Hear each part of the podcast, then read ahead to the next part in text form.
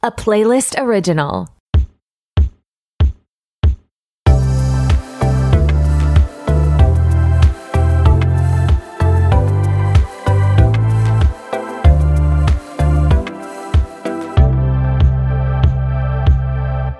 Hey, what's up? It's your host Torry, and who is ready to be petty? Welcome back to another episode of RTBP.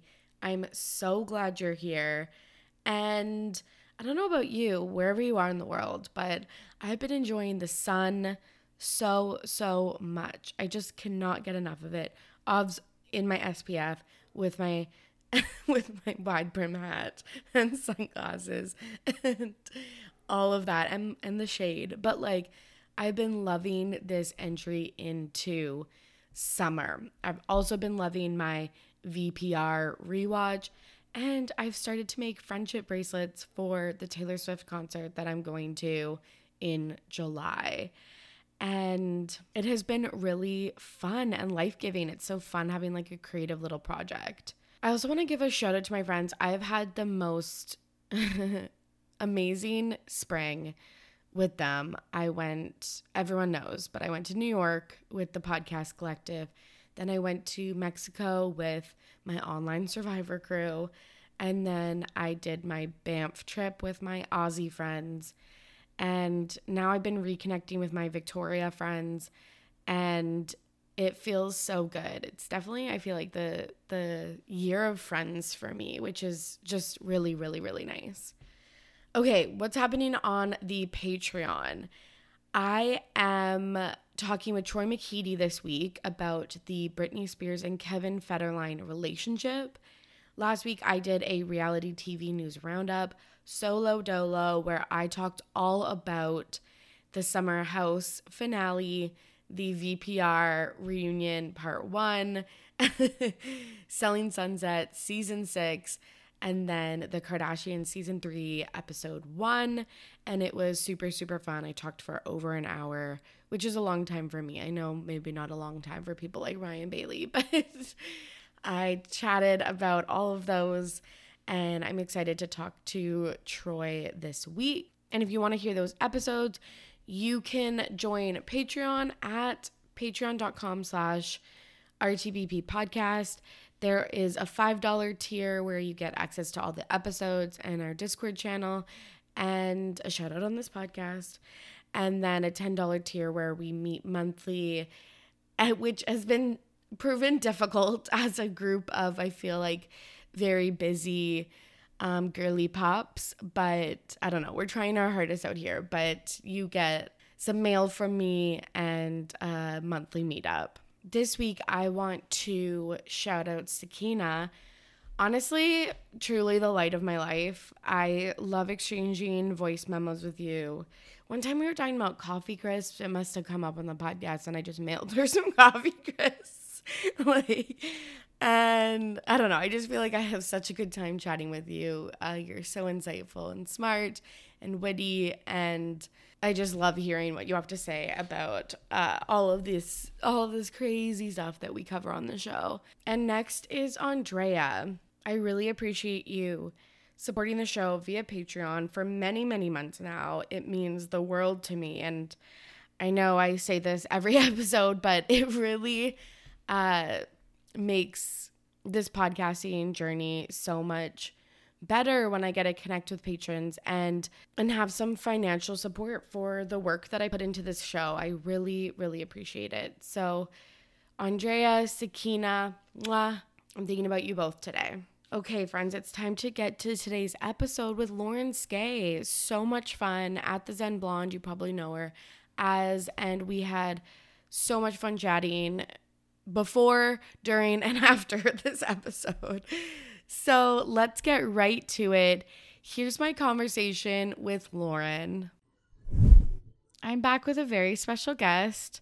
Lauren Skae, aka at the Zen Blonde, is here. Lauren, how are you? Hello, Torry. Thank you for having me. I'm doing great. It's so good to see your beautiful face here. Mm. And you know, the last time we saw each other, we were in New York, so it's just a happy reunion for me. I know it's so nice. So we met I put this in the outline, but we really met on the most feral night of my life. like, Yeah. I, like I was telling Lauren before, it's like I was a different person that night than I normally am, but it was so much fun. It just brought out of all of us. You were the queen of shots. We did so many shots Yeah. together, and why wouldn't we? Yeah. Some guy literally paid for everything. I'm Yeah. carrying at the table. Uh, we were witnessing things that I are, are unspeakable. At one point, uh, I was holding a cucumber while Dominatrix um, taught everyone how to do a blowjob on it. I literally didn't even remember. Oh that, yeah, that was. yes, Pre- we I mean, they loved you. They kept on going back to you and trying to like play you I to their know. show. Like I for whatever know, reason, they they were they were on you. Um, but, oh my gosh, what a crazy night and what a crazy way for us to meet. I mean, I know. story to people, I'm like, I feel like it doesn't even sound real.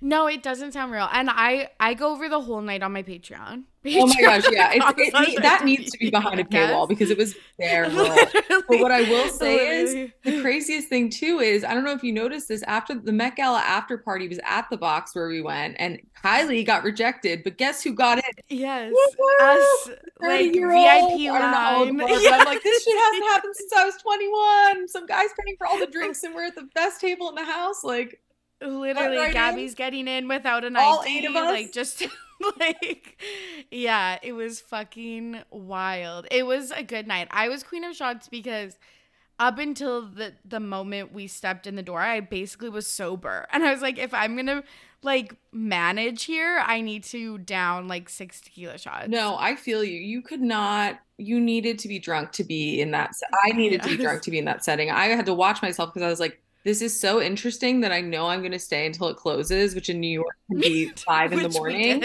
So I was like, I'm gonna take half shots, or else I'm literally I'm gonna be on stage. So I just need. And I was. You were you killed it. You you you rocked it that night though. We had such a good Oh time.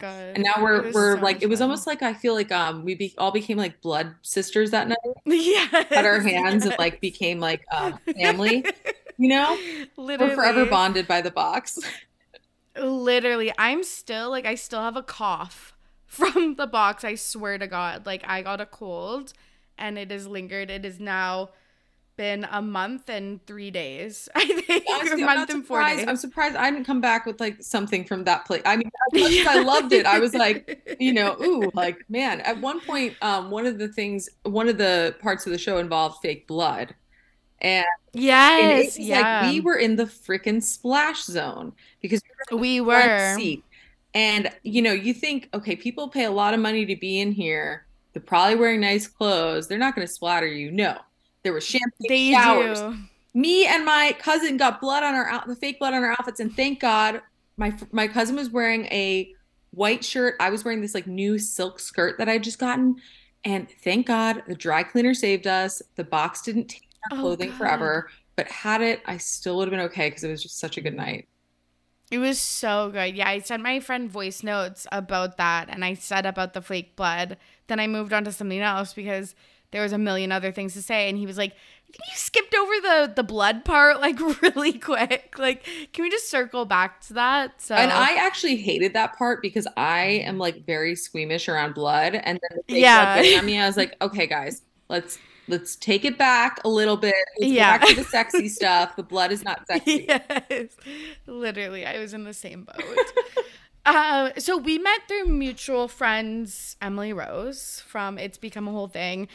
Um, and you two met through TikTok. How did you start like TikTok commentating? So I love Emily, first of all. Shout out to it's become a whole thing. She is just like my favorite. All the Canadians are my favorite though. Um, I really my Canadian brethren.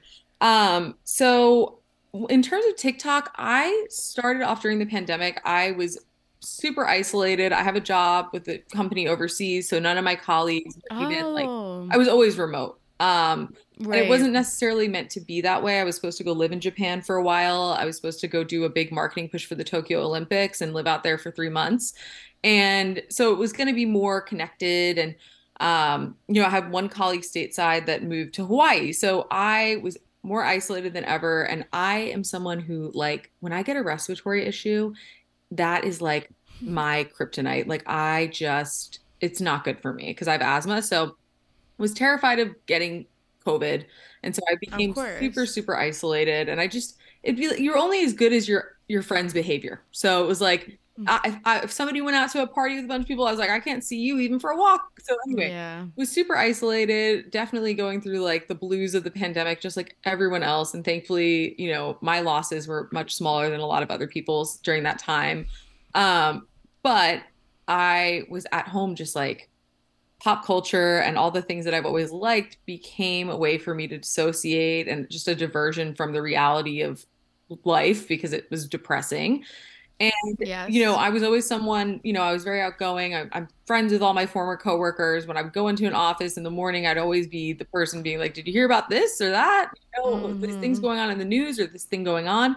And I always love those conversations in the morning. And so I started just doing that into my phone. Um, and, you know, I ended up kind of putting on my investigator hat and, you know, found a book that um, Armie Hammer's aunt had written called Surviving My Birthright. And I read it and I turned it into a 13 part viral TikTok series. Um, that was then turned into a documentary called House of Hammer, which I was featured in on Discovery Plus. Um, so I had a few moments like that. Like even uh, at one point, somebody reached out to me that my family knew because their house had been destroyed, you know, by the property brothers when they got their. Oh my renovated. god, I hate that. it, their house, I mean, it's just not. It's very shoddy work. So I did a yeah. whole series on that, and so I, I had those yes. moments, and then people reaching out and telling me things, and then it just kind of became um, a self-sustaining machine. So really, yeah, it was just by virtue of the pandemic and scrolling, like we all were. That's wild. So you had an interest in pop culture, but you really doubled down during the pandemic. Absolutely. I think if yeah. I had to go into an office and face colleagues, I would have been embarrassed about putting out TikToks that they could potentially see. And it's especially when you're starting out with something and it's not going viral, you don't know if people value your opinion or think that what you're saying sounds good or if they're just going to make fun of you or whatever. And I've, I've seen these TikToks about, oh, you have to climb Cringe Mountain before you yeah mess with anything, right? And so it's like it's easy to climb cringe mountain when you're literally your only audience is your two little kitty cats. So yeah, you know, it was very easy for me to do. But prior to that, I was a little bit more reserved online, even though I had opinions and stuff like that. It's just uh, as an extrovert, the pandemic just it, it, I was losing my mind, and I was like, I gotta tell someone. All right, I'm gonna tell TikTok. I love that. But do you like is it more of a back and forth for you like uh with people responding or is it mainly like your output? Um well currently I I mean I've been going through to be honest with you a little slump with social media, especially TikTok. Mm. And I haven't been posting mm-hmm. as much and honestly yeah. It it's by virtue of a I went to Japan for work for a while. I'm having to learn Japanese for work. Um, and I just have like a lot going on, so I haven't had the the energy. I'm also starting a podcast with my best friend called The Girl, the Gay, and the Slay. Um, and so we've been working on that. We're releasing that for Pride Month nice. June. And so that's going to be great. But in addition, like the space is incredibly oversaturated, especially on TikTok. And I don't like a lot of what I see because I see people that will post rumors that are completely unfounded for clickbait and it disgusts me that even though I know I don't do that, I'm in the same arena with these people and mm. I have all these mm. other interests. So I'm having like almost a, a a weird moment where I'm actually meeting with my best friend on Sunday to put together a content calendar to get back up and running because I mean in that in content creation people don't talk about it but you do hit these ruts where you're like absolutely I'm disgusted by this I don't like this I want to I want to be invisible. Like, you know, you go through those moments and then you just have to push through them. Um, so I've been doing a lot more, a lot more in-person gatherings and just chatting with people and having those one-on-one conversations that have been really fun. But um, yeah, like, you know, it happens. It just happens in content creation. And it, I've totally a lot of content creators about it. That's why I like having friends in the space because, you know, you, you're like, is this normal? And it's like, yeah, no, it is. For sure. No, I I get that. And especially because all of your TikTok series and stuff are so well researched.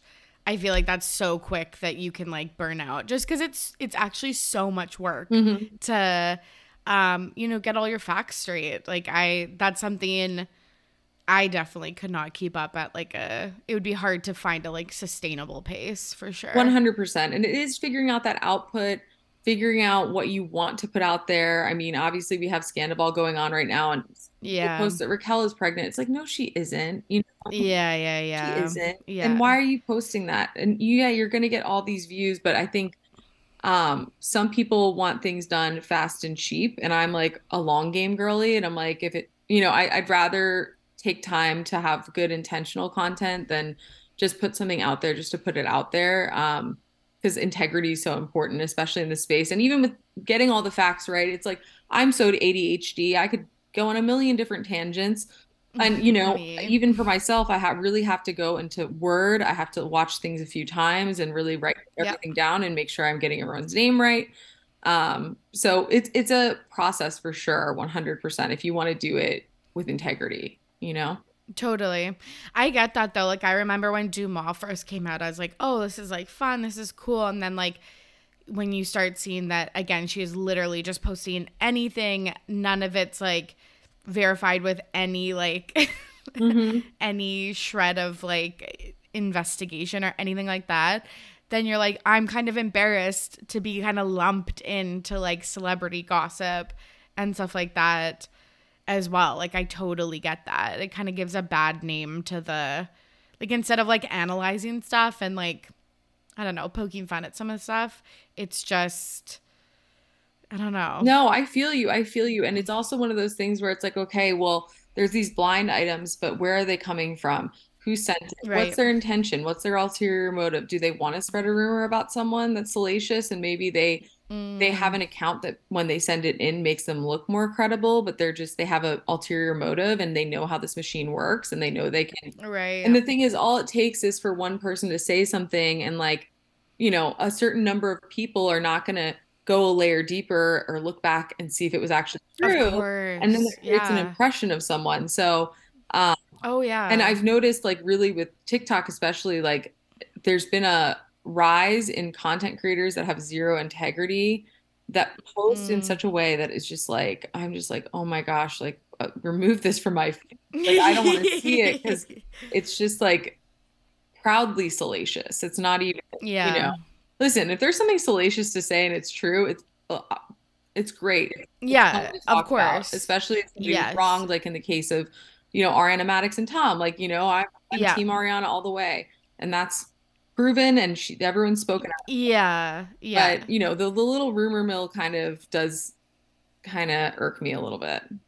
Totally. Like it can tip into like inappropriate slash harmful versus like, you know, fun and, you know, getting to flex your values and your morals and stuff like that. It, yeah. So it can. And then you know that there, there are the whispers about things like Jeffrey Epstein that turn out to be true, and you're like, where do we 100%. stand with all this? Because it's like, yeah, you want if sometimes there's a truth out there that somebody's going up against someone powerful, and maybe they have to use these machines to start getting the word out there. And you know, I do believe a lot of times when there's smoke, there's fire. But you know, I think um, just anyone can just go say anything on the internet now, and that's a good. Totally.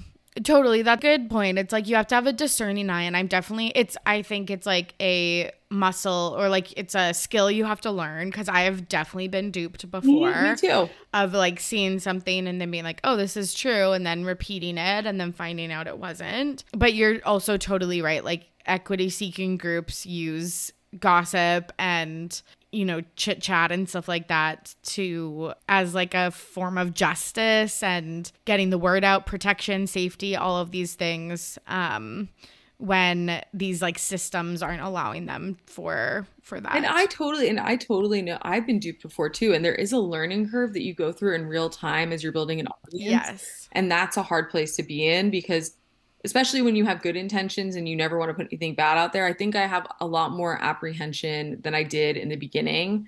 Um, just because I've seen kind of how something can look really, really accurate or true. And then it's like, yeah you know, it's not. Um, i know i know the rumor mill is crazy, crazy. Yeah, l- let's get into it because we've got a lot to We chat do. about. Vanderpump Rules. You've been you've been a VPR fan since the jump. No. Not at No? all. Not at all. So I was in college when it started. Yeah. I had like a, So I had a didn't life. have time I had a life, Yeah, girl. I was yeah. living. I was out every night. I wasn't watching any TV. Like me and my Yeah. like, hungoverly like binge watch things with like our windows covered because we were so violently hungover that we didn't want to. Yes. We would sit there and watch like on Sundays, like just uh, binge watch things. But I wasn't a fan from the jump, and so by virtue of living in LA, I met a bunch of them. I've, I have a bunch of friends that are friends with them. Um, Mhm. and I love the Bravo podcasts. I've listened to Danny Pellegrino for years. Um, so I would know the catchphrases like Brittany's like rotten hail. Like I, yeah. I yeah. I Yeah. the catchphrases. Um, and so uh, when scan, I said, you know what, this season I'm going to start watching Vanderpump Rules because I really liked some of the people that I Little did you know. And I was like, oh, like, you know, like I should watch this show. Like I, I have a lot of friends that are really into it. So I picked a crazy season to start. I had the Mhm. context from the podcast to a degree where I like there's a lot of things I don't know, but there's things that I do know. And I'm now Mhm. currently on the season one reunion. Okay. Okay. But I was at a birthday So- party in a picture with Brock, and I genuinely didn't even know he was a person on the show.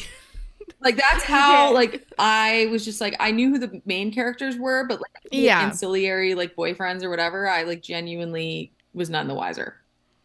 Totally. If you're in the pop culture space at all, there's no way that you could get around like knowing who Scheana Shay, um, Stassi Schroeder Totally. is, Jax Taylor. Like you just know. But it's very similar to me. I actually started watching right after Scandal broke. I'm in season four. But you're right though. There's that period when I was in college that like like I wasn't keeping up. with No, no. Like even Housewives, I got really into Housewives after college when I moved to New York City because it was really fun for me to watch New York and see where I was living. But the Yeah, perspective of people that had a shit ton of money, which I was like, you know, I wished I did. Yeah, totally, totally. But we weren't tuning into VPR. But you recently, just this week, were at Raising Canes, which Ariana did a like, I guess like a collab or like kind of like a sponsorship where she was working the drive through. No one could look better in like a fucking polo and a and a hat. I was like, so good. I know. I was She like, looked do I so cute. Cane's merch? I know. I was like, this is unfair because if I put that on, I actually look like I work there. I would no literally look shade, like Seth Rogen. Like I can't. yeah, like, seriously, Adam Sandler vibes. Like, it's just not a good look, but she looked so cute. How was that experience? Like, I feel like the people that are going to Raising Canes to celebrate Ariana are the diehard VPR fans. So we had to get there super early. We got there at 8:30 a.m., which like it was like probably like 15 minutes from my apartment, but we went to an actual Raising Cane's location. Get there at 8:30 a.m. Paparazzi are outside. Fans are lined up around. I'm. I would be. I would be posing. Oh my god, it was crazy. And then um we got invited and we were paid to like post for them. We were partnering with them, Yeah. a bunch of kind of like Bravo and like pop culture accounts and food accounts. Mhm. Um, so we go inside, and so Ariana shows up. She walks in, she signed some autographs, and she kind of she was doing some press. So she was explaining how she and her friend Logan, um, for years have loved Raising Canes, and I think that when they were like road tripping or something, they would go and get it, and that was one of their favorite fast food chains. And to be honest with you, the food slapped. Like we'll be Really. first time trying it. That sauce was fire. The chicken was fire. Like all of it was great. I didn't eat much of the. I had a few fries. I didn't eat the Texas toast, which I was told is a big mistake. But I had an Orange Theory class and like an hour after it, so I was like, I like I can't. I mean, as much as I love the food, that was not a thing to eat before a strenuous workout. yeah. Uh, did not did not have my best workout that day. But um, anyway, it was amazing, and she worked the drive-through. She then took our order, and you know, she did the whole credit card. Like she, that girl, she got in there and she did the damn work. Like I she- love that so much. she was a pro and she is so gracious she's such a kind person she has such good energy. Um so Yeah. and and it's an aligned partnership. That's what i love about the partnership she's doing. I think it really is genuinely things that she likes and she the whole world wants to work with her. So she gets to choose things that she likes that actually are congruent with who she is and the things that she likes. Like she, she Totally. you know we'll talk about them later but sh- the big razors she recommended that the hair is not going to stay stuck in them that's the most annoying thing to me about shaving I know. I'm gonna buy. They're in my bathroom. I love them. I love them forever. You know? Oh my god. She's doing so well. Like everyone is picking her, her up for sponsorship deals. And if I were her, like she's doing, I would take every single one of them because this is the time to like make a fuck ton of money and then you can like chill out, figure out your life or whatever. But this is the time to just like capitalize on I hate saying capitalize on like something that was really probably traumatic and awful, but like if any good can come out of this, I, I'm like make all the money, get all the fame, and just like ride off into the sunset. Listen, I met her a few times through mutual friends, and she's always been so nice to me, treated me like I was a part of the group. Lovely. I've met Rachel a few times through mutual friends. Yeah, She's like a less lovable Dory from Finding Nemo. Like, I know, from I 50 first know. dates. I'm like, every time I've met her, it's like a vacuous look in her eyes, doesn't I know. remember me, struggles to say hello.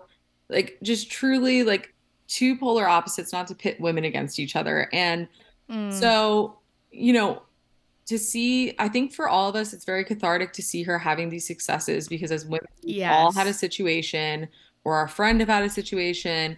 And it's cathartic as women to see somebody who's been so publicly wronged have these successes. And having met her a few times, she's such a genuinely lovely person. Nobody deserves it more than her. So I anything that supports her, I will be going out to buy. And I think a lot of people feel that way. And I think brands know that. Yeah, absolutely. She posted on her Instagram stories like it was kind of like a fake moving out post, but it was like for a finance company and people like there was like a little like kind of little spike of upset and I was like who gives a fuck if she's doing like a spawn Connie post like That's what she she not only is a social media personality, she is like an influencer. She's gonna be doing Yes. things. It's not Yes. malicious. She's she's playing into the narrative that The game. is benefiting off of, by the way. So many people are benefiting off of it. 100%. So, you know, don't get mad. Get get all his money. Or what did they say in First Wives Club? She's like, oh yeah don't I get know mad, get talking- everything. That's what Ivanka Yes. says. yes And I'm like, yeah. Ivanka. Like I'm That's so fucking funny. Did you watch the part one of the reunion this week? I did. So I watched it. So last week we did a watch party at this bar called Junkyard Dog. Yes. And ABC came and filmed it. If you watch the um it's it's called Impact and it's called Anatomy of a Scandal. My really good friend Kiki Monique is at Talking Head. And my other really Love good friend Riley, who actually arranged the watch party. He's a podcast called Turtle Time Pod. Riley is also a talking head in it, and they're both so good in it. But you'll see footage of me at the bar, booing Tom and making all sorts of faces. So it, it's only for flashes of seconds, but you know, really just watch it for those other people because they're great in it.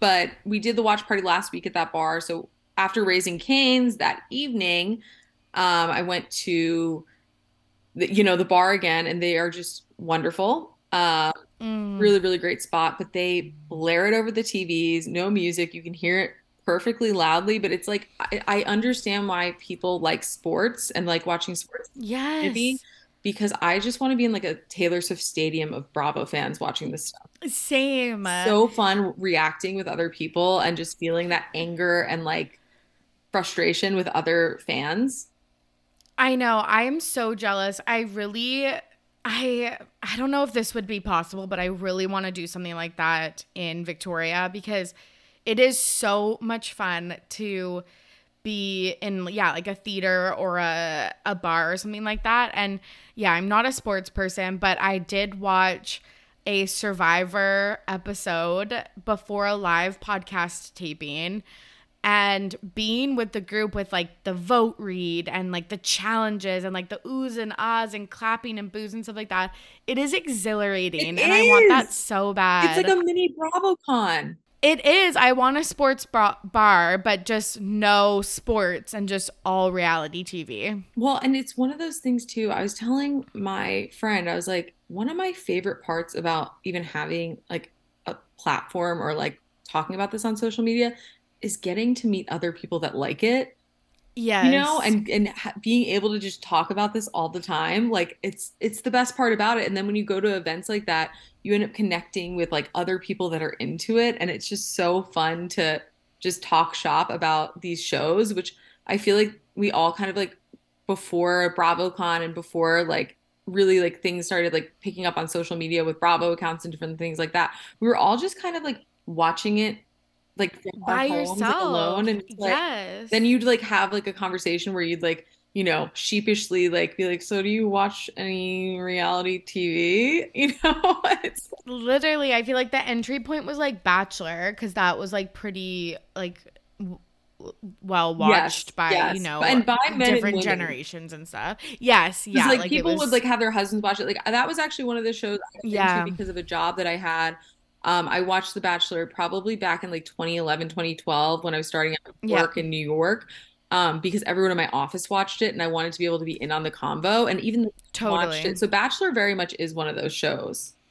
yeah that just like gets you into the conversation. But i i totally agree. Like it's sometimes because people look at reality tv and celebrity gossip and stuff like as superficial. So it's like sometimes tough to bring it up to people. But it's the best when you can um, talk about this share your passion watch it together did you ever watch this was also a bravo show the people's couch I know what it is. I again, I think that was one of those ones that I just missed. You know, which is like fair because it's not even like a real TV show. It's it's if people don't know, it's people filmed in their home watching Bravo shows. And my mom and I love that. And I think it again, it's because you like seeing people get excited and share their opinions about like the same things that you're talking about and thinking it about. makes you think differently, and also you you're like, wow, I'm not alone in like being on my couch outraged. You know, but I think I there's got to be a bunch of other Bravo fans that would meet you in Victoria. Do you do you have any fr- like friends in Victoria that are as into this as you are?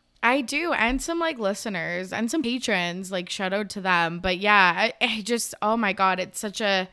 I feel like you need a lot of people to get that like bar, like that fun bar atmosphere. But we'll see, we'll No, see down the line. But it would just be so fun. Craving because I think even the bar that we went to, I talked to the owner a bunch. And he's like, anytime you guys want to do something Bravo, this is the best Wednesday night they've ever had.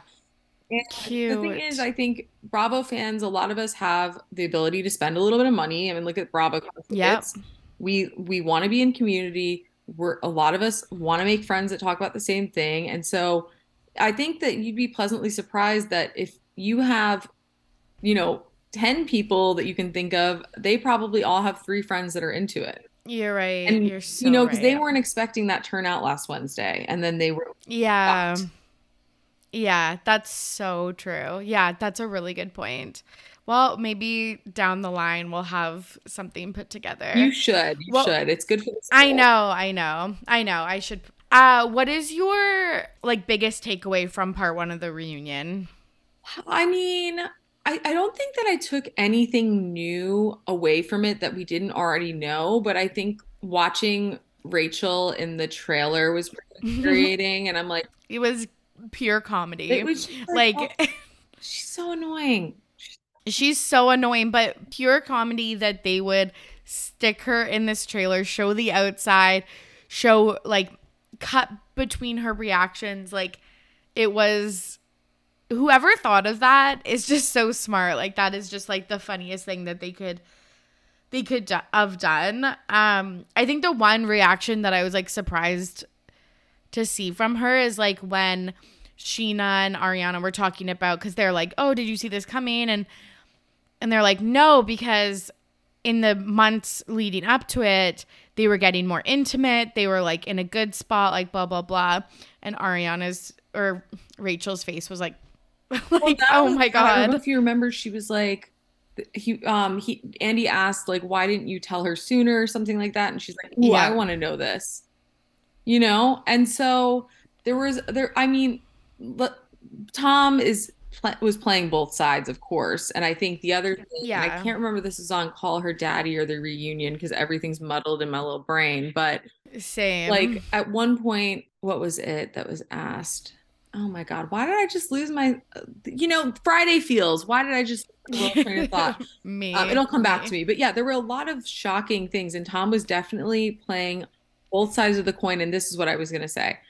In therapy, when the therapist asked, "Is this a breakup?" and Tom was the one to say no, it's like, dude, you had your out, and there was some part of you that wanted to hang on to this. Why he wanted to hang on to it when he, you know, now is saying he was so unhappy and wanted to end things is beyond me. A part of me wonders if he wanted to figure out how to make her the villain in the situation before the breakup or like or maybe he was just going to keep it going for as long as he could. I don't know. I mean, do you have any thoughts on that? The only thing that I can think of is that celebs do better in pairs, mm-hmm. like in terms of getting in deals and stuff like that. And like we saw with her drink, like her cocktail book and stuff like that she was getting you know deals outside of their relationship and i wonder if he was just like trying to hang on to like his reputation as like a like after all the Dodie stuff like just you know in a solid relationship and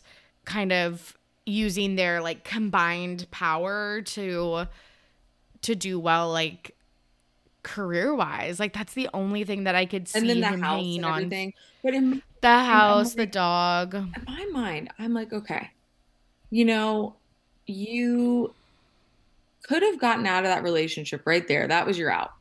And conceivably, if Schwartz had kept his mouth shut, I know, I know. Soft launched Raquel as your girlfriend next season, and people probably people would have still been pissed. There would have been suspicions but nobody they could have gotten away with the perfect crime and i think that that's kind of again what they were trying to do because um he was like i was gonna tell her between wrapping and the reunion and it's like yeah because you probably wanted to break up with her then have it blow over in the press and then talk about it in the reunion and be like sad mm-hmm. but again instead you like I think they both thought they could game the system, Tom and Tom. Big sad um, crying up against the uh, sliding glass door or whatever it was in Lisa's. His crying was so annoying. And I mean, the other thing with the reunion was I think Lisa tries to take a, a neutral stance to a degree. So annoying. And actually, this is kind of interesting.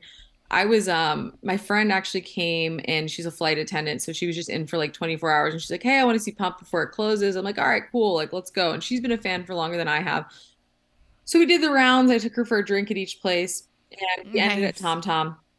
We get out of Tom Tom and we're just standing outside for a minute and we're about to actually go into Tom Tom.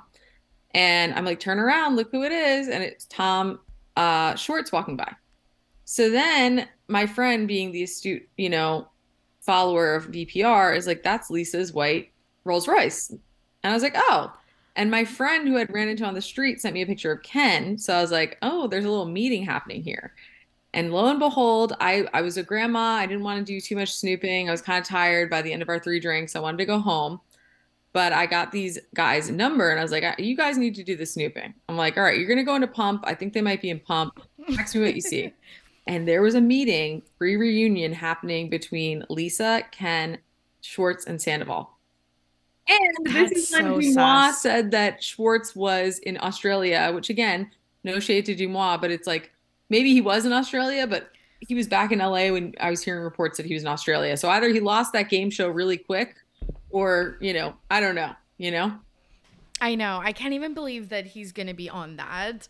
But yeah, that's absolutely wild. I have no doubts in my mind that Rachel as well like pre-gamed what they were going to say and it just like flopped because I don't think any of them were really smart, but I do feel really bad for Ariana that Lisa isn't taking like a stronger stance. Like I don't think she needs to like fucking rename Tom Tom or anything like that, but it's like just don't do like future business with them and like don't maintain a cl- super close relationship like, with them moving forward. For the women on the cast, you've done so much for these Fuck, men. She, I know, Go I know, but she loves something them. about her.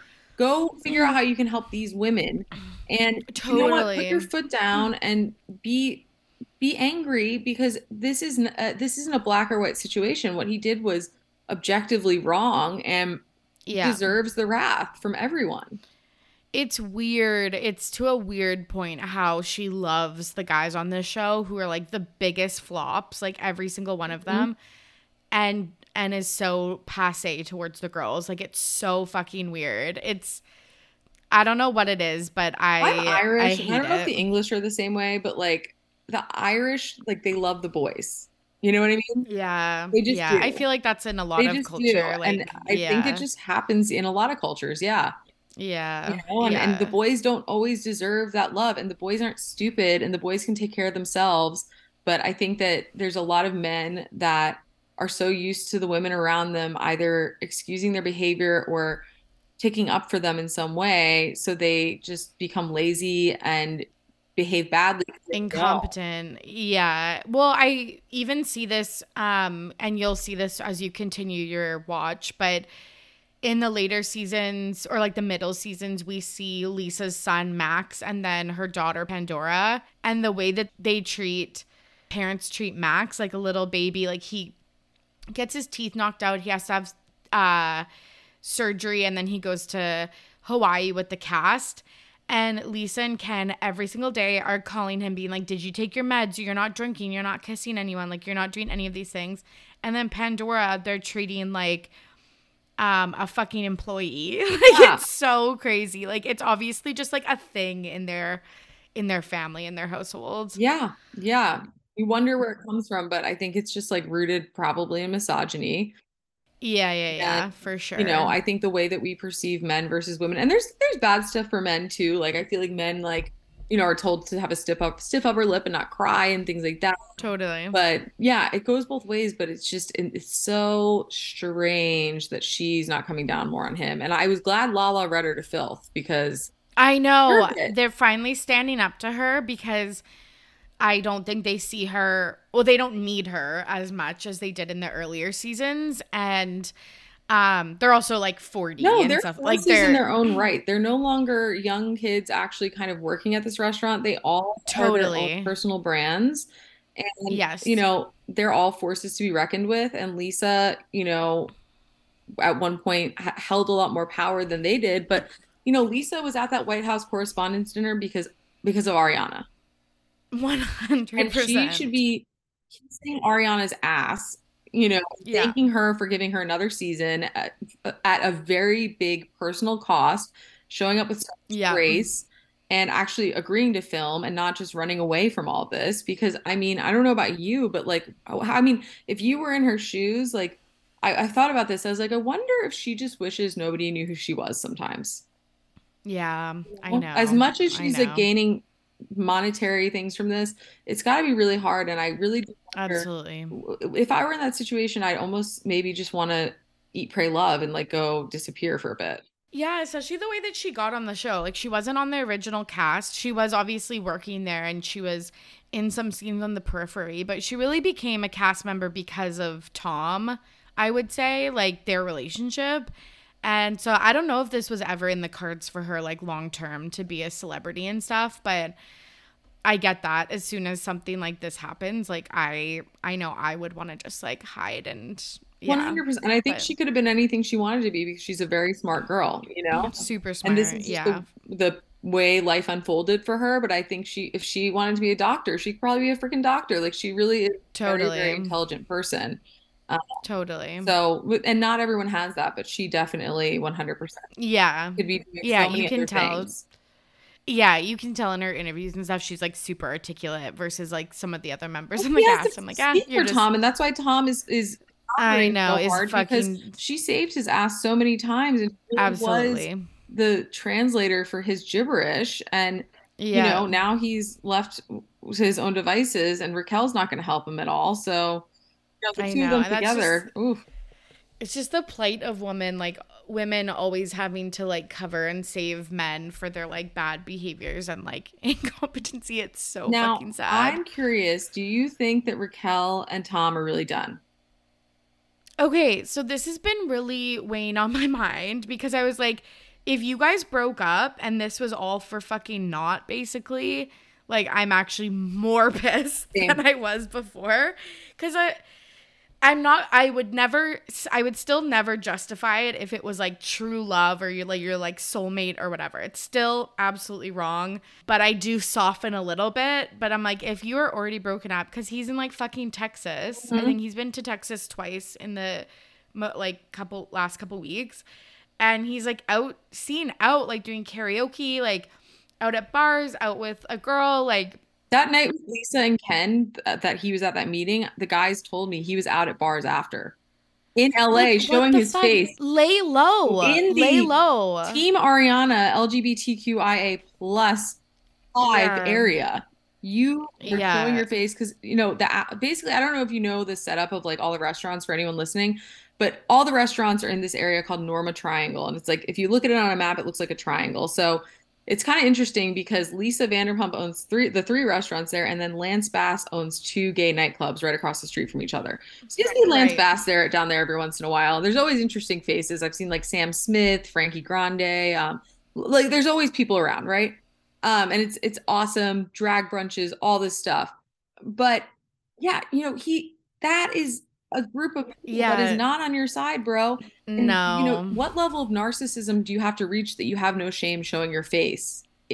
he has no shame. He's so shameless. Yeah, that's. But I think that that's that, the problem. That's like okay, buddy. Like you're if you can deal with this negative attention and still show your face proudly out in a very very like high visibility place. We're not only you're around all the gay bars, you're around the restaurants that people are going into because they're fans of these shows. 100%. You're actually psychotic because if I were in his shoes, I can guarantee you I'd be hiding under a fucking rock, probably Absolutely. in a deep therapy situation to figure out why my life had gone this way and I'd done this. Yeah, like I'm moving to Wisconsin. I'm going into witness protection. Literally, like literally, yeah. I would, be, I would be like, I never want to do TV again.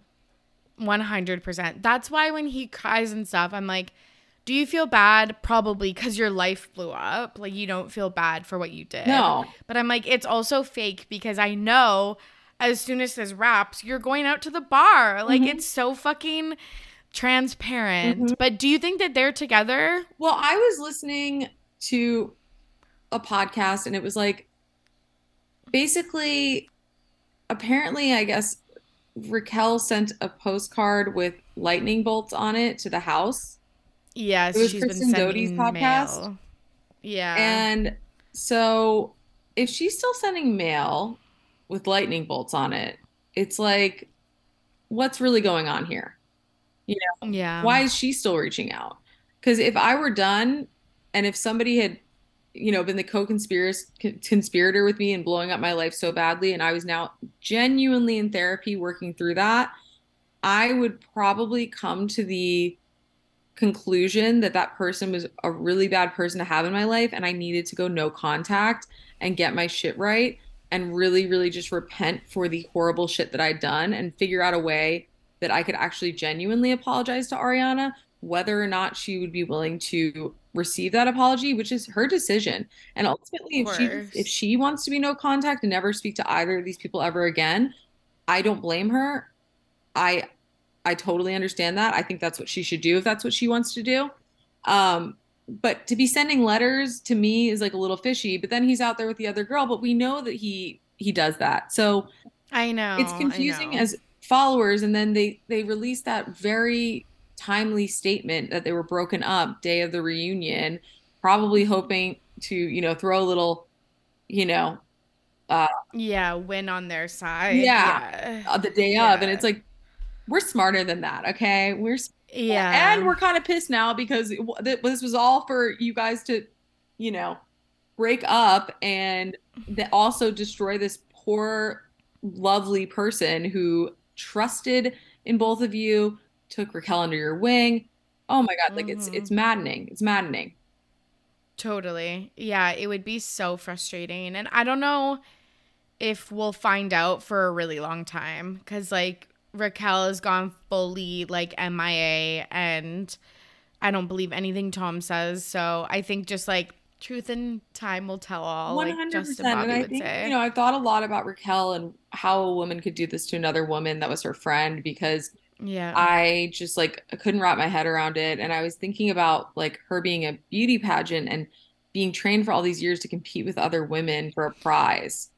And yeah, and to seek valid external validation, mm-hmm. especially from men, like I was thinking the exact same things. Like it's definitely the recipe to become a person like that would do that. Like and just having fake superficial relationships and deep deep insecurity. I mean, you have to be deep deep insecure and lost and not I do I did agree 100% with what Ariana said, which is she was looking for essentially her person yes. men.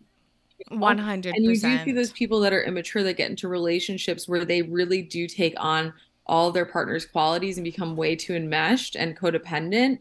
And there's just so many different things at play where i genuinely hope for that for her sake she gets the help that she needs and takes a really hard look at what she wants from her life and decides whether or not even being on tv is a good choice for her it 100%. probably would be entertaining for us, but it probably isn't a good choice for her. I know. If we actually care about the well being of these people, like they should. Yeah.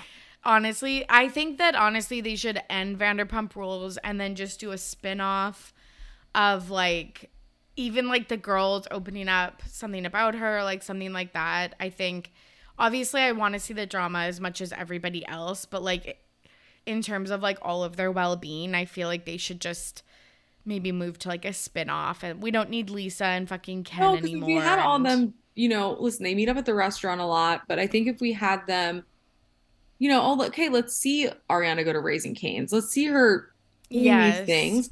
Let's see her with the guy in new york. Let's see her you know being single and figuring things out. Let's see Lala and her motherhood journey and, you know, trying yeah. to have another baby. Scheana and, and Katie. And let's yeah. hear more about what's going on with Randall if she's legally able to do that, you know? Yeah. Uh, let's yeah. see the kids play together. You know, all these different things. We do not, we don't need Lisa, but I think Lisa is hard pressed to uh, stay on the show because I think Lisa likes being on TV and I think she likes yeah. having her name attached to something like I'm sure when the joke was made at the White House Correspondents' Dinner saying Vanderpump Rules out loud, she's like, "Oh my gosh, Vanderpump Rules oh. is being said in front of the president right now." I mean, of course, like I would be too. Yeah, I would be too. Wouldn't. Yeah, I mean that's crazy, you know. But it it really is, um, you know, it's at such a pinnacle right now, and I'm I'm interested to see where it will go. What, what do you think? Do you think they have one more season, or do you think it's going to go to spinoffs? I just don't know how they would if Ariana, and like again, this is totally her right, and I would say the same thing too, but doesn't want to film with any, like Tom, both the Toms and anyone associated with Tom Sandoval or Raquel. So, do you think Lisa's like, being neutral in hopes that she'll be the one person that will film with Tom? Literally, but then it happens where it's like The Hills. Did you watch The Hills? I did. I haven't rewatched it in years. Okay, well, like the last season or two, no one wanted to film with Heidi and Spencer, so they filmed all their scenes together, or with this fucking little kid Enzo. Yeah. And then, like in Selling Sunset, no one wanted to film with Christine, so then they hired on Chelsea to have conversations with her, and like it just doesn't work. It becomes so like, kind of disjointed, and then the only thing so production can hope for is there's a run in because that's exactly. be really interesting, but not really fair to Ariana. So I, I think they should just scrap it and season like the 10 seasons and then do a spin-off with the women like You'd be ending on quite a high you know yeah it's a low i would, mean it really is sad it, really, it is a low if we so really think about it she was talking to tom and you know all the things she was saying in that last conversation we saw filmed like i would have changed whatever you know we've I all know. Uh, been there and it just yeah broke my heart for her because it was so raw and it felt like seeing Real. your best friend like go through like just a horrible moment. Like it really like I genuinely was so sad in that moment when I watched that. It it Me too. It was so so hard to watch, really truly. Yeah. I know, it was dumb. Okay, let's shift gears to Taylor Swift. Another girl experience a experience a, a bad breakup, I think. Oh. Um last night she dropped three new songs. Karma featuring Ice Spice, Snow on the Beach featuring more Lana Del Rey, and then Hits Different. Have you listened to the songs? I have not had the chance, and I'm very, very excited to do that this evening. Um, but I've read up about them. How are they? Honestly, like, they kind of, whenever there's new Taylor songs, like I'm very, very excited. This was like, I think very like meh. Yeah. Uh, like sure, I'll add them to my playlist, like Taylor playlist, and like move on. But I'm not like I don't know. You I didn't say to like that was a then I moved bop. I need to like I'm gonna blast that in my car like 20 times in a row. Exactly. Like when I heard like um I don't know, fucking Lavender Haze or anything where I was like No, because I I, have listened to it now Where, like especially times. midnights, there'd be like one song I get stuck on, and then I'd listen to it on repeat. Like at one point Karma, and at one point it was Yeah. Midnight Rain, and one it was Yeah. Jeweled, and like I've cycled through and like um Bigger Than the Whole Sky, like I you know like, all Yep. these different songs that I g- would get stuck on and just only want to listen to that like seven times in a row. Um, and you weren't feeling that way. I wasn't like hits different since there was like the viral clip on TikTok of like the you know a few seconds of it or whatever. I feel like that's the one that I will probably play more. But like Snow on the Beach fe- featuring More Lana, I think a lot of people really liked it. I'm like, it makes sense for them to release this. She's obviously listening to like fan feedback, but I don't think their voices mesh really well together. Yeah. So I actually kind of liked how Lana was doing more of just like the melodies or whatever. Um, and then the Karma featuring Ice Spice, I think it was good, but I didn't. Again, I don't like need this verse in this song. Mm-hmm. Was it just a so- verse or like was it a lot of rapping or because she's a rapper, right? Yeah, she's a rapper. It's like throughout like there's some some parts like kind of throughout the whole song, but mainly she takes out the like Spider Boy King of Thieves uh section and then um Ice Spice has like a verse there. Um a lot of people are accusing her of using Ice Spice to cover up for her bad behavior dating Matty Healy. Do you think there's any like truth to that? So the the whole Matty Healy of it all has been such a moment of cognitive dissonance for me because I have my Dude. Sam. I love Taylor. I love her music. I listen to her music often. Means a lot to me. I feel like I've grown up with her. Yes. similar ages and everything. Um, so I know that she presented Ice Spice with an award. So they met prior, I believe, Prior. before the breakup, Yeah. where they could have conceivably connected. Let's collab. I want to put you on this thing. But then juxtaposed to her dating somebody who is just so truly awful Vile. vile, which is the worst thing that could ever happen to all of us Swifties ever, Mhm. um, who has made horrible remarks about Ice Spice. Specifically, not just that he Specifically. made horrible remarks about a POC or someone that was like, it was this, this specific person. yeah. I don't know. I don't know. A part of I me don't would think that she would think that the way this is way too pointed, but so I I sh- wouldn't have done something like that. I felt like maybe it already had to be in the works, and it just was a horrible coincidence, personally, because it'd be kind of a dumb move to be like, "Hey, the guy I'm dating did this really, really shitty thing to you that I'm sure you've heard about, and Spotify literally removed it, and Apple literally removed it from their podcasts. Um, do you want to be on a verse in Karma? Like." to me that wouldn't make sense but i just don't know i feel like i'm i'm really thrown off by this how are you feeling about it Yeah, I feel the same. Cognitive dissonance is real. I definitely feel like I'm that girl with the racist boyfriend that's like doesn't break up with him. like I feel like that with Taylor Swift that I should break up with her and I like just see me well that's literally who she is right now you know Yeah, and it's one of those yeah. things where you know i he's british i think he's love bombing her if i were to tell you what i think is going on just based on True, though. personality the porn he says he watches I mean, Mhm. that's scary. To, if I knew a guy that I was seeing wanted to watch that kind of content, listen, men, watch, Mhm. pe- ever people watch porn. That's fine. But Yeah. That's just a very degrading towards POC type of Yeah. content that he's watching, and Yeah. comes out and says all these degrading things towards POC. He's done the Nazi salute. He's done all these horrible things, right? So, um, how she's with him is beyond me. The only thing that I can come up with is that she is being love bombed and he's going to all these shows and he even wore that shirt that said the band and that he is a, an extremely manipulative person and has somehow found a way to reason with her regarding these things.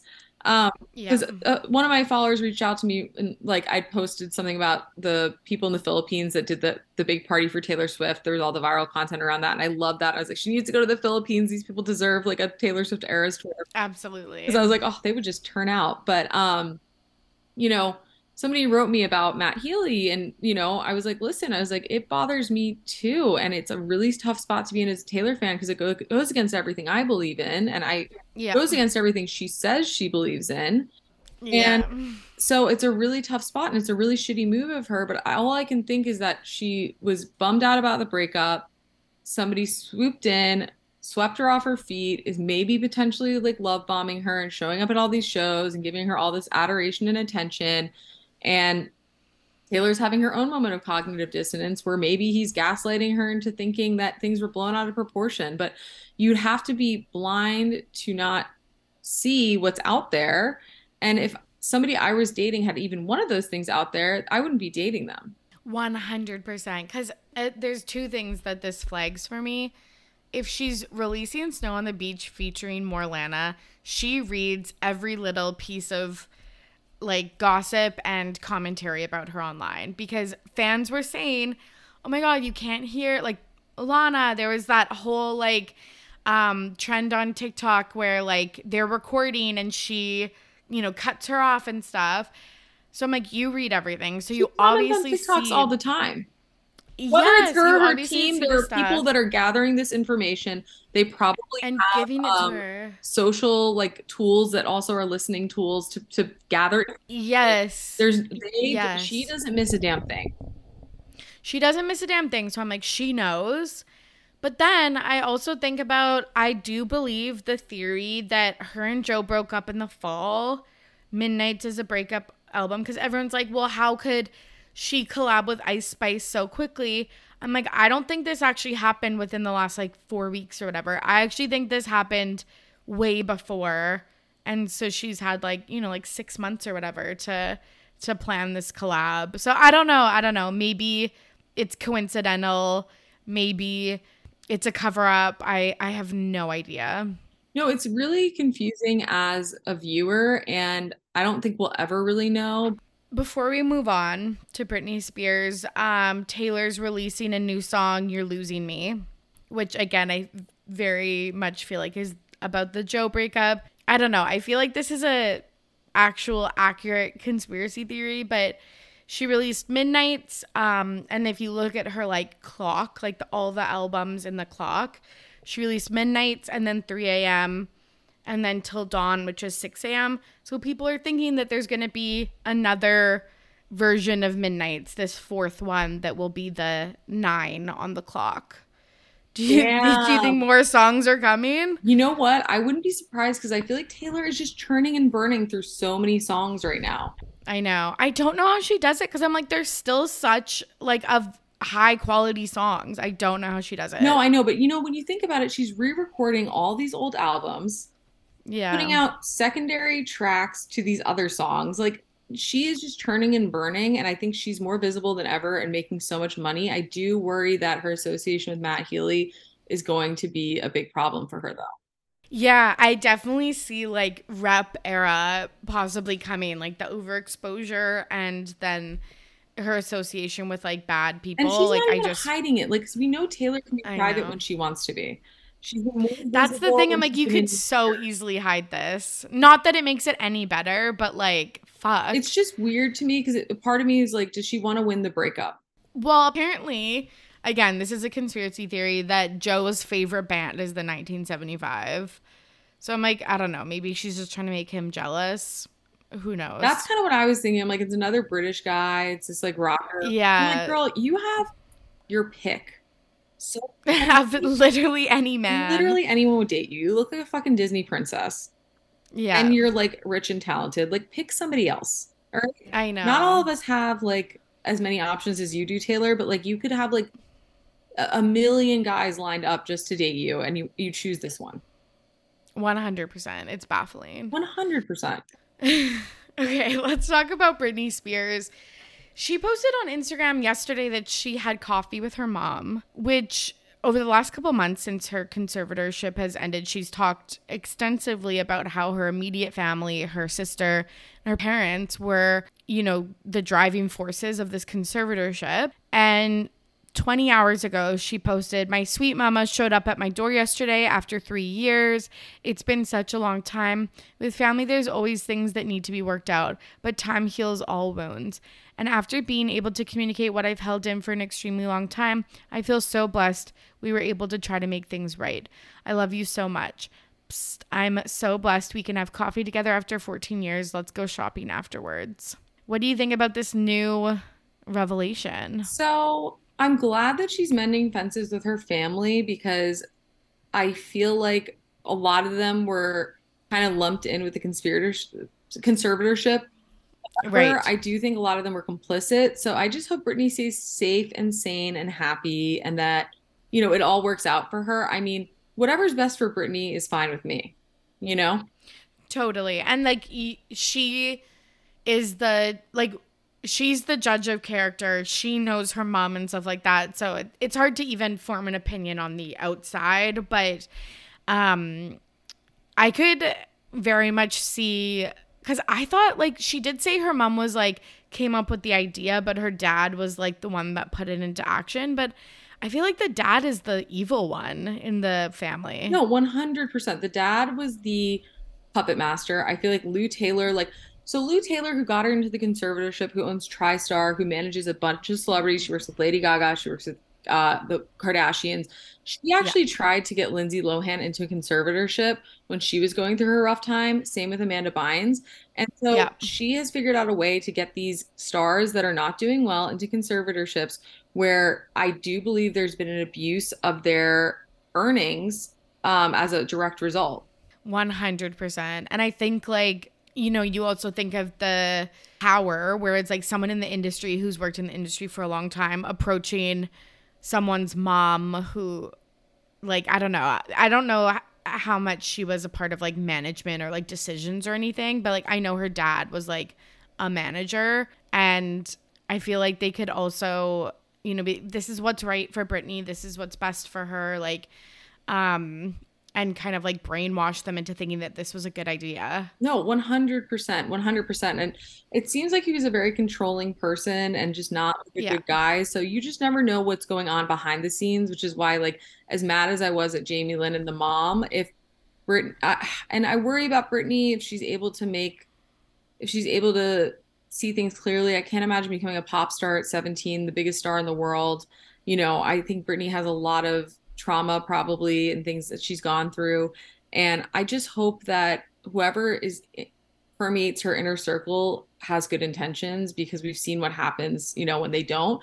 And Britney, i think struggles with mental health issues and different things like that but she never needed to be under that conservatorship. And you know totally. net worth didn't make sense. So yeah, you know, it's just, there's so many insidious things that went around on around that woman, and they were working her like a workhorse. And as a mother, I mean, I just wish, and I don't, you just never know what the situation was, but I wish she had stepped up and stopped some of that. 100%. I mean, my mom would never let that happen to me. I know, I know, which is like so, which is really sad. But I do like family's so important, even though you know, family looks different for everybody. But seeing this like positive post and like um talking about how she's been able to communicate um you know how she was hurt over the past 13 years and stuff like that like really i don't know made me hopeful but i don't want to be like dumb hopeful like too optimistic and something bad is happening or something like that yeah. but i don't know it was hopeful nonetheless no, no, I, I agree completely. And I think that, you know, hopefully Sam is a good guy that's around her. I just hope yeah. she has people around her that are going to have her best interest when these other people do try to re enter her life. It's always yeah. good to see a family reunite. But then yeah. again, it's the you remember the past and you think, well, why didn't she do do more to stop this? You know? Yeah, I know. And that's I know. that's the hard part. I know. And like I don't even know if you can heal from that, but it seems like um, maybe if she, I don't know, they're both in therapy and and um, set really good boundaries. Maybe that's possible. I have no idea. No, one hundred percent. And I mean, maybe she feels remorseful and like wants to express some of that remorse. Maybe the legal aspect of it all made her, you know, unable to actually step in and, and make a change. But I mean, the things that were going on with Britney are just so unforgivable. And I mean, if it were her dad, I'd be singing a different tune. Her mom, like, I just Yeah. don't know. I don't know how much control she had, what she might have been trying to do behind the scenes, what, you know, remorse she has for what went down. Yep. So you hate to see families get broken apart, but sometimes people have shitty families. Yeah, 100%. Yeah, clearly. Um okay, let's move on to Pettyweight Champion of the Week. This is the part of the show where Lauren's going to nominate a Pettyweight Champion of the Week, someone in the media who did something petty and it was iconic. Who are you nominating this week? So this week I'm nominating Bic Razors for their collaboration with none other than my queen, icon and legend Ariana Madix. Um, they put out an advertisement that said, uh, so I have the razors, they're great. They actually they don't I know. I them. They need to buy these. just shake it out, no hair clogged in them. I hate that with razors. And they said for men and women, except for what's his name. And we all know they're, they're throwing shade at Tom. So thank you, Bic Razors, for giving me my favorite petty moment of the week. Uh, it's so iconic. Yeah, they are the rinseless, easy rinse, Easy rinse, I believe. anti-cloggy. Yeah, anti easy rinse, anti-clogging, disposable razors. Feel free to sponsor the podcast. Yeah, 10 out of 10 recommend. Listen, Yeah, Torry and I will do a partnership too. We're uh, I'm a, a new fan thanks to Ariana, so we'll post on that. literally. But okay, I'm definitely gonna try these out. I feel like I would try anything Ariana is selling me nowadays, but this is actually a maybe a solution to a problem I actually have. So thanks Ariana and thanks Bic. I think it's good to like it's smart for them to capitalize on the moment, but I just this is like corporate uh social media that I like where I'm like, "Oh, this is funny. This is like I don't know, like a moment." I hate when they're like fighting in the replies on Twitter and stuff like that, like Wendy's and McDonald's. But I'm like, this is it done right. Yeah, like whoever did that, give them a raise, give them a promotion totally. they they they know what the people want. Totally. Uh, and I'm going to nominate James Charles. It was recently his birthday, and I fucking hate him, but I cannot stop following him. And Wah, wah, wah. I, I literally. And like I don't even follow any of his accounts. They just pop up on my for you page Give me a every little once in a while. water. Bring me a little Whatever it is, that's- Sylvie. Like I just know it all and I and I hate that I do. But um it was his birthday and he got a cake that said and you did it at my birthday dinner, which is from the iconic Bye Sister uh video that Tati Westbrook uh made in James's like very first and biggest like cancellation. Sisters. Hi sisters. I Like- I cannot. Did you ever see the video that somebody made that was pretending to be um what, what was it? Uh Jeffree Star and James Charles like scolding Mikayla Nogueira. Yes, he's like, yes, yeah. Hi, she's sisters. He's like, hi, sisters. and she's like, um, Kim Kardashian. Oh my god, Like- the, the pets reacting to the Kim Kardashian. Do you think her accent's real, or do you think she puts it on? I think it's fake. Uh, everyone, Like- everyone comments like, "I live in three doors down, and nobody talks like that here." Yeah. Like I okay, this is the only anecdotal evidence that I have. I have uh three friends uh from Boston that have been on this podcast many times, Lisa, Maddie, and Nick. And I have been to Boston once and I met I think like one person that talked like that. Like I definitely Yeah. think it is an accent in that area, but I don't think it's like no like everyone She's talks like that. and- Suburbs, like I feel like she's not even in like the inner city like area where people like tend to have like thicker accents. It it's it's fake. It's 100% fake. But I like I get it though. You have to stand out and it's a great way to capture people in like the first, you know, 5 seconds of your video is to have a crazy accent. So, It, I mean, it, it worked well for her. I remember the first. literally though. What? Uh, I Yeah, watching to listen to her accent. Yeah, and I think like people play up their accent or Imagine if she like, uh started talking with like a British accent. Although I do a little bit Australian accent, like nor, like it's like when I get nervous, I'm like, oh nor. You know, it's like a Like- comfort thing. I like I do accents all the time, so I kind of Literally same. Literally Oh, same. yeah. like, so, but like, I don't know. I just, I think she's playing it up, but whatever. Okay, let's finally wrap up with this week in petty, where Lauren is going to share a story about something that happened in real life that she's petty about. What are you petty about this week? Okay. Oh, you've been reflecting. This is, yeah. I did reflect because I was like, I'm not that petty of a person. I'm really not. Because I'm someone Yeah. that like I don't do anything petty because I just like believe in karma is my boyfriend. yeah. Um, and so I just genuinely like don't do petty things typically because I just feel like the universe does petty things for me if like I feel the need to be petty because somebody did something fucked up. So the pettiest thing that I've done in recent years, this was like probably three years ago, back when the US elections were happening, I, you know, am very proudly liberal and, you know, Mhm. but I've, I've, I grew up in like literally 14 miles north of New York City, but like the town where I grew up runs red. Like it's the only thing that lights up red during the election. Everything else is blue. wild. Very Yeah. bizarre. So anyway, um, I found out that two of my ex-boyfriends were Trump supporters, and I signed them up for every possible Biden an, a, a text and email. Yeah.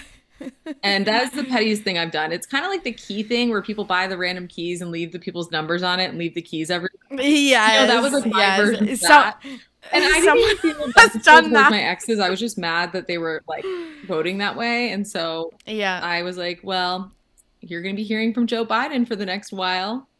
that's so funny. Yeah, some some people have done the key thing on this podcast and and you know um confessed, but I think there's literally nothing better than like donating to the opposite. opposite political party, Hey, like when you're trying to get back Biden. at somebody. Hey, it's your girl Kamala Harris. You want to vote? You Yeah. to send us money? Like I get them all the time too because you know I Yeah. them. And I did get some Trump texts, so I'm wondering if like somebody on and like maybe like got me back because I did tell the story Yeah. a few times, and now any, I'll find out if any of my exes are stalking me because uh, you know, they'll uh, That's they'll, so they'll know that I did that, and now it's been so much time, and I don't give a shit. Um, so sorry. guys. That's so funny. Uh, Sorry, I love that. sorry. Yeah. I know. I love um I loved reading all of the like stories or tweets or TikToks or whatever about when like people doing that for Planned Parenthood and stuff like that. Like nothing's better, honestly. But an annoying email or text message really hits different. No, it does, and it's just subtle pettiness where I'm like, I don't really feel Mhm. bad, but I just got a little chuckle out of it, and you know, yeah. we all need a good laugh sometimes, you know. Absolutely. I love that. It's just, you know, you gotta gotta be petty every once uh, once every few years. I know, but this is like petty with a purpose. Like you like I do like I only do like socially impactful pettiness. Like if I'm gonna be petty, I'm gonna send you a message from Joe Biden or Kamala Harris. I love that. That's so funny. Oh my god, I love it. Okay, this was so much fun. Where can the listeners find you and anything else you want to plug? So I am at the Zen Blonde on both TikTok and Instagram, and I am releasing a podcast for Pride Month with my best friend John Joseph, and it's called So the. Gay and the Slay. We have a TikTok and an Instagram. And so look out for that. Our first guest is going to be Bananas, and it's going to be very, very timely for Pride Month. So buckle up, people, because it's going to be wild. And Torry, thank you so much for having me. Let's go back to the box soon. Come to LA. Let's get crazy Yes, together. We're gonna be Yes. shots superstars again very soon. And everyone go on Torry's Patreon because trust me, this needed to be the real fact that night needed to be behind a paywall. But I'm telling you, it'll be worth paying for her Patreon just to hear what unfolded that night because I promise you, it will sound like it's made up. It was the craziest night of my life. I know, literally. And with the best you, like, people. So it was just I So will never much forget it. fun. I had so much fun. Same. I for for weeks, like I still reference that night, and people are like, "Shut the fuck We up, we get it. You went to New. York." We all became blood sisters. We all became related that night because we all made like a blood oath just by walking in there. Um, and it was great. the only time I separated from Lauren was when um, Emily and I went and got hot dogs on the way. Which is home. also iconic. And Yeah. you know what? I went back and I got halal with my cousin, and we I have the photo, and we both looked so drunk in it, and we were like, eating halal. I was like, "Oh, we got halal last night." And the next morning, I was like, "I need a bagel and a Gatorade. Somebody save me!" I'm like, "This is why I can't live in New York. I go too wild." I literally like I just cannot handle it. Yeah, Emily the next day was like, "Would it be crazy if I ordered flan because we were ordering Mexican for lunch?" And I was like, "Dude, after I night like, you like saw that- people literally doing unspeakable things on stage. I had a martini glass in my hand, and somebody was shooting something about out of their, you know what, to try to get it. in. Like I went, yeah, everyone go under her Patreon. You know what? Like we can't even. It has to be behind a paywall, but it was. It's NSFW. Oh my god. Okay, well I can't wait for the girl, the gay, and the slay. Um, that's gonna be so much fun. And thanks again for coming on. Thank you for having me. I just love you so much, and I'm so glad we got to reconnect. It's Come visit me in. LA. I'm going to come visit me in Canada. I will. I will. I'm ready to get my Nature Victoria girly on. And there you have it. Thank you so much for listening. And thank you to Lauren for joining me on today's episode. If you'd like more content, you can join Patreon, patreon.com slash RTBP podcast, or follow along, see all my friendship bracelets in the flesh on Instagram, Twitter, TikTok, etc. at RTBP podcast. I hope you are safe and healthy out there. As always, I'm your host, Torry, and I am ready to be petty. See you soon. Bye.